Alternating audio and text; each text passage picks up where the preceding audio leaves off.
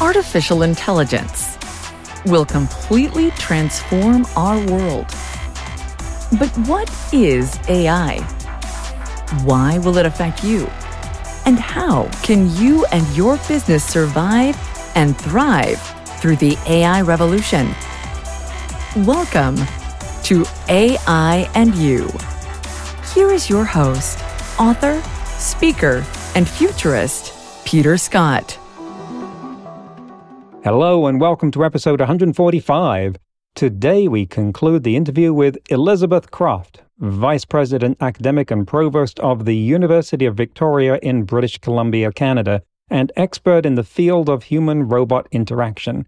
She has a PhD in robotics from the University of Toronto and was Dean of Engineering at Monash University in Melbourne, Australia. Last time, we talked about how Elizabeth got into robotics, autonomous vehicles, and introduced her current research, which I find fascinating because of how many questions and lines of explorations it opens up with respect to how we will use robots, which is object handover between humans and robots.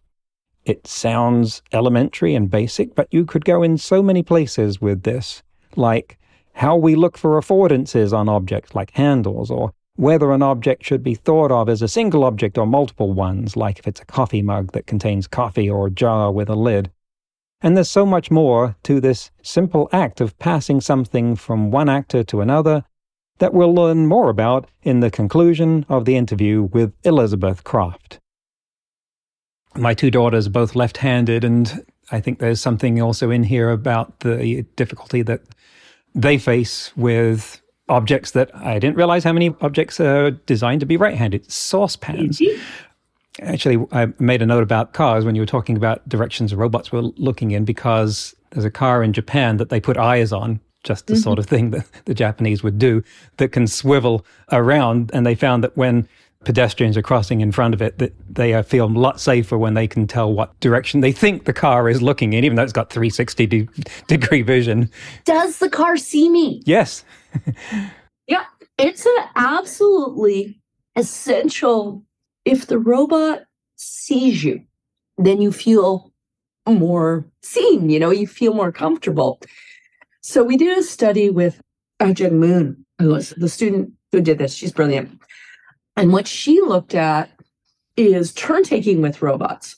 And so she had three cases. One of the case was the robot's blind. So it's just doing its thing. So the worker, the human, and the robot are both accessing the same facility that's a pot of stuff, and they both have to access it. And the three cases where the robot was blind, as the robot would immediately stop if the human came into the area. Or the third case was the robot would do a hesitation, would do a little jerky motion. And when it saw that the human was there, and then would pull back. And the interesting thing there is, again, predictability and legibility. The people felt that actually the blind stop was very predictable and they liked that. But they also saw the hesitation is very communicative. It said, the robot knows I'm there. The robot is paying attention to me, and the robot's being polite about letting me have access first. So, although it was not more efficient, mm. it communicated something about the robot's understanding of the human being there. And so, I think there's this thing about cues that communicate the robot's awareness. Of the partner that it's with. So, this body language of the robot, if you will, has communicated to the human that the robot is aware of the human. At least the human interprets it as that. Absolutely. To what extent does that have to be borne out by other actions? Because that's there purely as a communication mechanism. The robot is aware of the human to whatever extent it's aware of the human.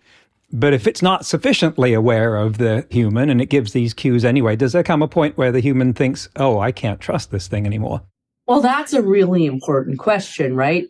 And I think this is the thing. If communication builds trust, right? Or it can destroy trust, right? Because if you say one thing and do another thing, that's a destruction of trust. Whereas if you say something and then your actions support that, then you build trust. So communication is that first part of building trust because it's explainability. I understand you. So if I understand you and I know what you've said or what you've communicated, and then your actions follow up, then it is the pathway to building trust.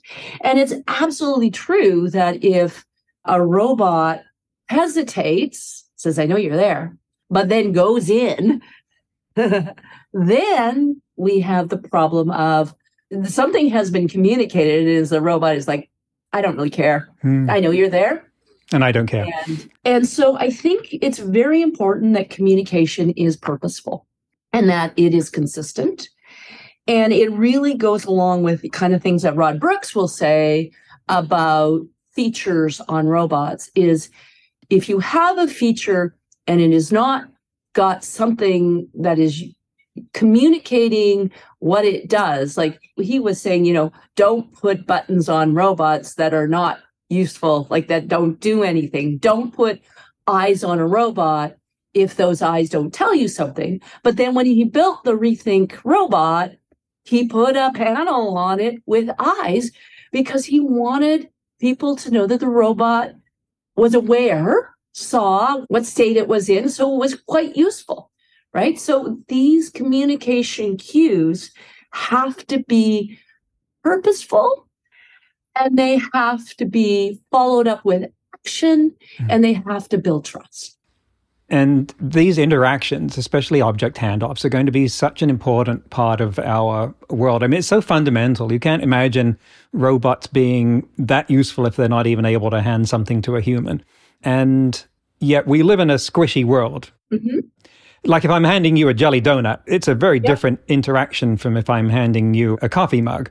And yep. you're looking for different affordances and your yep. sensors and these things, some of them compress in different ways, and we have expectations, which is notoriously hard to deal with. And robotics, when it was in my classes, was all about degrees of freedom and joints and propagating transformations and mm-hmm. because you could deal with that you yeah. didn't know what to do with something that could deform as it did this yeah. that would be a horrible sort of calculation but that's yeah. the world we live in and the world that these robots are going to have to deal with as well how do we teach robots about squishy things yeah so that's pretty interesting stuff i think that's where robots have to be able to explore the world and gather information. And force sensing and tactile sensing is really important for a robot to be able to push on stuff and measure the stiffness. But the other piece of that is they also have to understand the intrinsic value and the purpose of the object, right? So it's okay if I pick up a Nerf ball and kind of squish it around because it's a Nerf ball.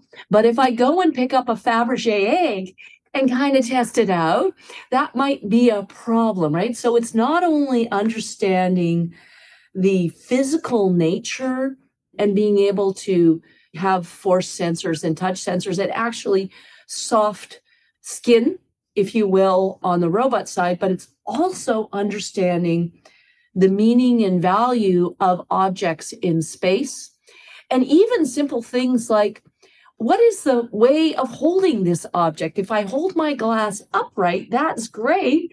But if I hold it this way, that might be, you know, if I turn it upside down, I've defeated the purpose of the glass and all the water is on my foot.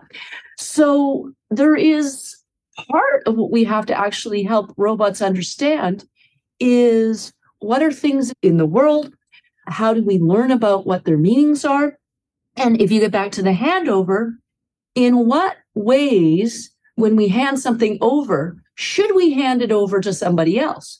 Should I hand the glass to person upright or should I hand it to them upside down? And that will depend somewhat on whether the glass is full or empty, but it might also depend on where the handle is.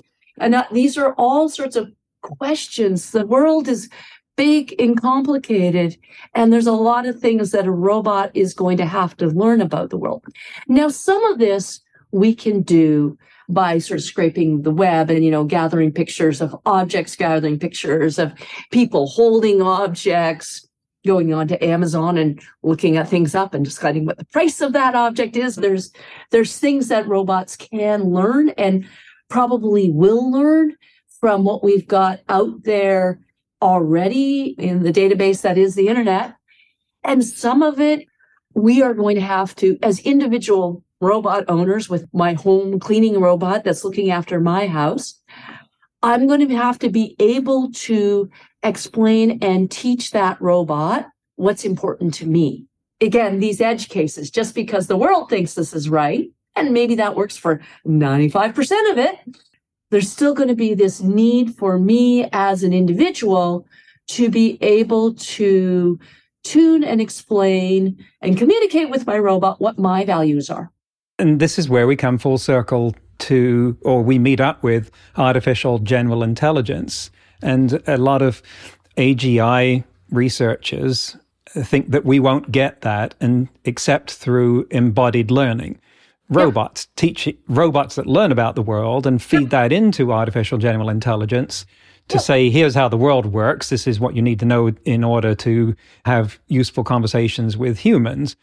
And it goes the other direction as well, that those robots can't interact with that world or even understand it without some kind of general intelligence or something that helps them make sense of that world. Is it a catch 22 or what's the path to yeah. that resolution? Well, I think really robots are robots and humans are wonderful, complex, complicated beings that are creative and amazing. And robots are our creations, right? They are just what we built and they're imperfect. And they will continue to be imperfect, but they are getting much better. But I think that we get back to this how do we make robots better? We make robots better by teaching them. Hmm. I think when you think about how do we approach general artificial intelligence, how do we learn? We learn some things by exploring the world and touching and feeling and all of these things. But we also learn from teachers. We also learn from our parents. We also learn from people who tell us things that we didn't intuit on our own. And those things also build into our knowledge. And I think we can think about using that same expectation for robots, right? There are things, the 95%, that it will be able to pull out through reinforcement learning from and machine learning and other tools that are amazing now.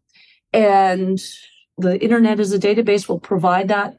The interactions with the world and failing in the world, or even trying things out in sim worlds hmm. and learning in those sim worlds, that will be part of it. But fundamentally, we are the teachers of our robots. Mm. And so we need to work out how it's going to be effective for us to make our robots more effective. Because the thing that will determine whether there is a robot in every home, as I used to say, or at least to be one of the things I used to talk about, is whether that robot is useful to me, whether that robot provides benefit to me, whether that robot can learn from me and not be frustrating. And so that interact, it gets back to are robots teachable by your average person? I get this image of you one day being like a kindergarten teacher in a classroom full of baby robots. uh, wouldn't that be something? Yeah, probably not, but it's a fun image, isn't it? Yeah. What do you think of the current crop of media friendly robots like Boston Dynamics Atlas and the Optimus that Tesla's working on? Yeah, I I love watching Spot Dance. You know, every time there's a Spot Dance video, I'm there because it's pretty fantastic. But it is basically a kinematic copy, right? So that's pretty interesting. I am blown away by the capability that the engineers have in building these fantastic machines. It's so impressive. And, you know, wow. I think it shows us that the technology on the mechanical side, on the power side, on the dynamics side, the physics side, very, very impressive. Where is the gap? And I will say if this gap is still when we come to interacting with people. Mm, and I think that I'd like to see more convergence of that kind of work and what you're doing and what, say, Cynthia Breazeal was doing with making expressive robots.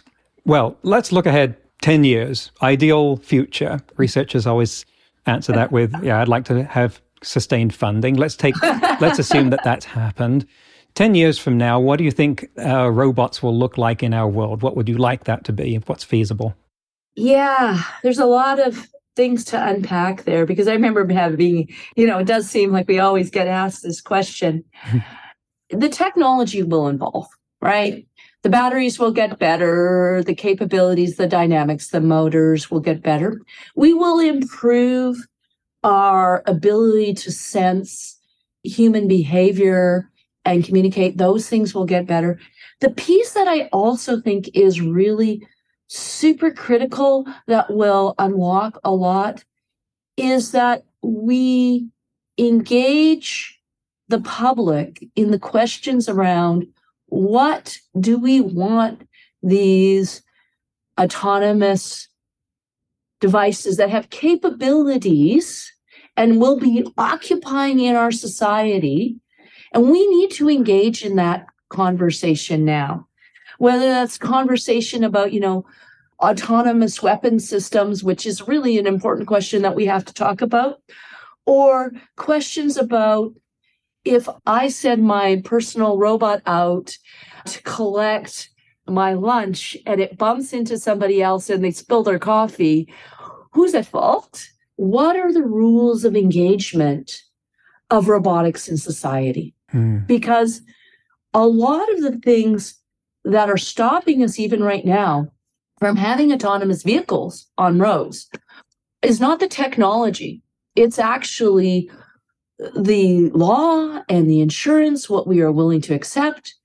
Because autonomous driving has got to the point where it's statistically safer than people, but we are not in a culture of individualism we are not willing to accept those statistics. We want perfect, right? Because I, brilliant driver that I am, would have not made the mistake that the robot made. So uh, we have to have a conversation about what we are thinking about and as a collective as well as individuals uh, what our expectations are for living with robots. Hmm. And I think we really do need to get our governments, our industry associations, our engineering associations hmm. really engaged in our community groups, really engaged in both understanding what is coming hmm. and what is here already and what that means for how we live.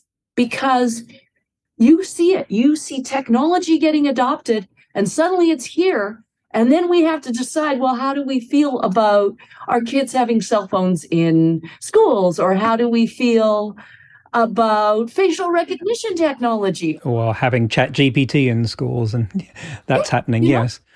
Exactly. I get asked a lot about ethics in this field. We've gone the whole interview without mentioning Asimov's three laws of robotics. I think we and the audience know what the limitations of that are. Personally, I think of ethics as being defensive programming for humans.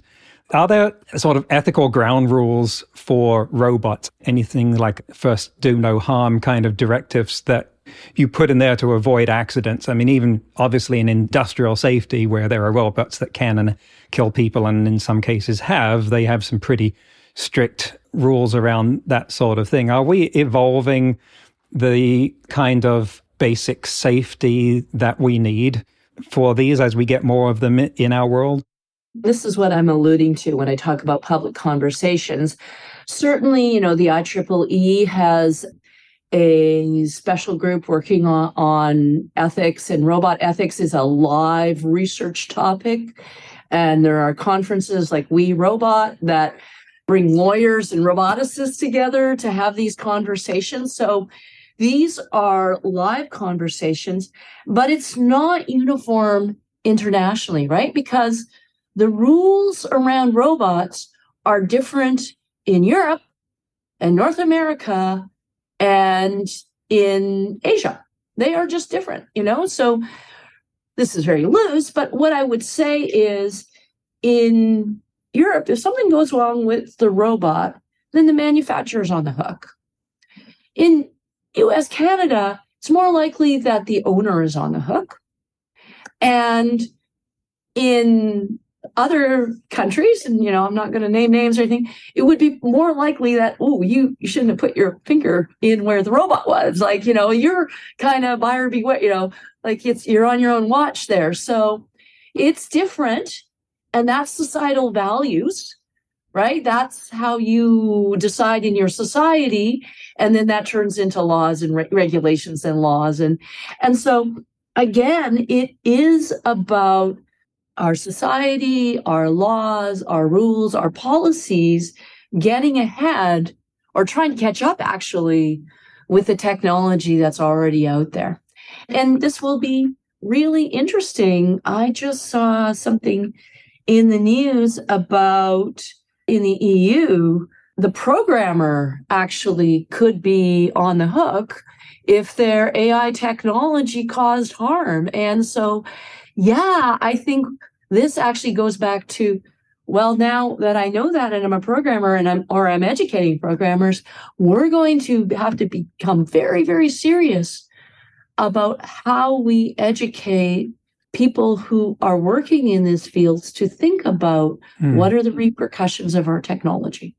I wonder whether, as we send more robots out into the world and that are bigger, heavier, and more chances of them interacting with people, whether there will be some sort of call for some kind of minimum testing or programming that would get something like a UL or BSI stamp on it that says this thing has been programmed to tell when there are humans around and not run into them or things like that.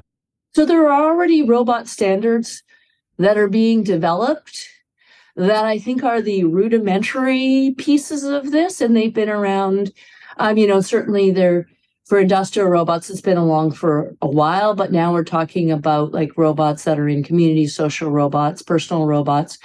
And it's been focused on safety. And so that's, you know, kind of been the primary thing about when a human is in vicinity, you know, what is the behavior of the robot versus when a human is not in vicinity. And so those are developing, but we're going to get into much more complex situations very soon. Wow. Delivery robots moving down the streets in San Francisco delivering stuff. Yes, amazing. Well, it's been a terrific interview. People want to find out more about your work, uh-huh. what you're doing, what you're going to be doing, or even see if they can come work with you. Where should they go? So, I would suggest I'm new at UVic, so they can go and check out. I do have a UVic website that's got my name and email and and actually, all my papers are on Google Scholars. That's the easiest way to find out what I'm up to because we publish everything and it's all there. So, yeah, have a look. Right. Okay, thank you. Well, so one last question. How would you like robots to be personally involved in your life in the future? What's your dream for what they could do for you? Oh, my goodness. I think that if robots could make it possible not only for me, but for people to have longer independence, to live well and have better, more enjoyable lives, whether that means that older people could live comfortably in their homes for longer and feel safe. I think that would be one of the really good outcomes. And, you know, you think, you know, we have an aging population. This is a big deal. And I really do think that there's things that we could do just to make people's lives better. So that would be really good to see if some of the stuff that I'm working on does turn to make whatever age making people's lives better. That would be a good thing. Ah, fantastic. Well, thank you, Elizabeth Croft, for coming on the show. My pleasure. And thank you for a wonderful interview. Thanks, Peter. That's the end of the interview. This was one of those times I think about airing video because Elizabeth was so animated about this discussion that the interview was exciting on a visual level as well as auditory. By the way, to explain a couple of abbreviations I used towards the end there, UL and BSI refer to the Underwriters Lab and British Standards Institute, which are US and British safety standards organizations, respectively, which test consumer products And their stamp on something basically means it's certified as safe. And so you'll have, for instance, electricians who won't install anything without that stamp. In Canada, it's CSA, the Canadian Standards Association. In today's news, ripped from the headlines about AI, Microsoft has an AI that can understand images well enough to solve visual puzzles. Their Kosmos 1, spelled with a K like the series of Russian satellites, is a multimodal model, try saying that 10 times quickly, that can pass visual IQ tests and understand natural language instructions. The researchers believe multimodal AI is an important step towards building artificial general intelligence. Their paper is titled Language is Not All You Need Aligning Perception with Language Models. Clearly, a dig at the paper that introduced the large language transformer models like GPT, which was called Attention is All You Need. They have examples where, for instance, someone is holding a card on which they've drawn a cartoon smile in front of a cat so that the smile is in front of the cat's mouth, and the question is, explain why this photo is funny. And the answer it gives is, the cat is wearing a mask that gives the cat a smile. In another picture, a little boy is sitting on the ground crying next to a scooter, and the question is, why did the little boy cry? And the answer it gives is, because his scooter broke. In yet another, there's an image of an analog clock, and the question is, the time now is, and it gives the right answer. It also passed one of those pesky questions from the Raven IQ test that show a matrix of icons and ask you which one would go in the empty square. This project came out of Microsoft without any apparent involvement from OpenAI. They call it a multimodal large language model, or MLLM, which may become a new popular acronym. I'll bet that we're talking about MLLMs a lot by the end of the year. Obviously, it has a lot of GPT like large language modeling in it to understand and answer the text questions and it has been linked to the expected to be imminent introduction of GPT 4, widely expected to be multimodal itself. Next week, my guest will be Tigran Petrosyan, co founder and CEO of SuperAnnotate, an AI driven data annotation platform for data scientists and machine learning teams. That's next week on AI and You. Until then, remember no matter how much computers learn how to do, it's how we come together as humans that matters. That's all for this episode of AI and You. Please leave a rating and comment and share with your friends. Get the book Artificial Intelligence and You and see more videos and articles at aiandyou.net. That's A I A N D Y O U dot net where you can also send us your questions. Thank you for listening.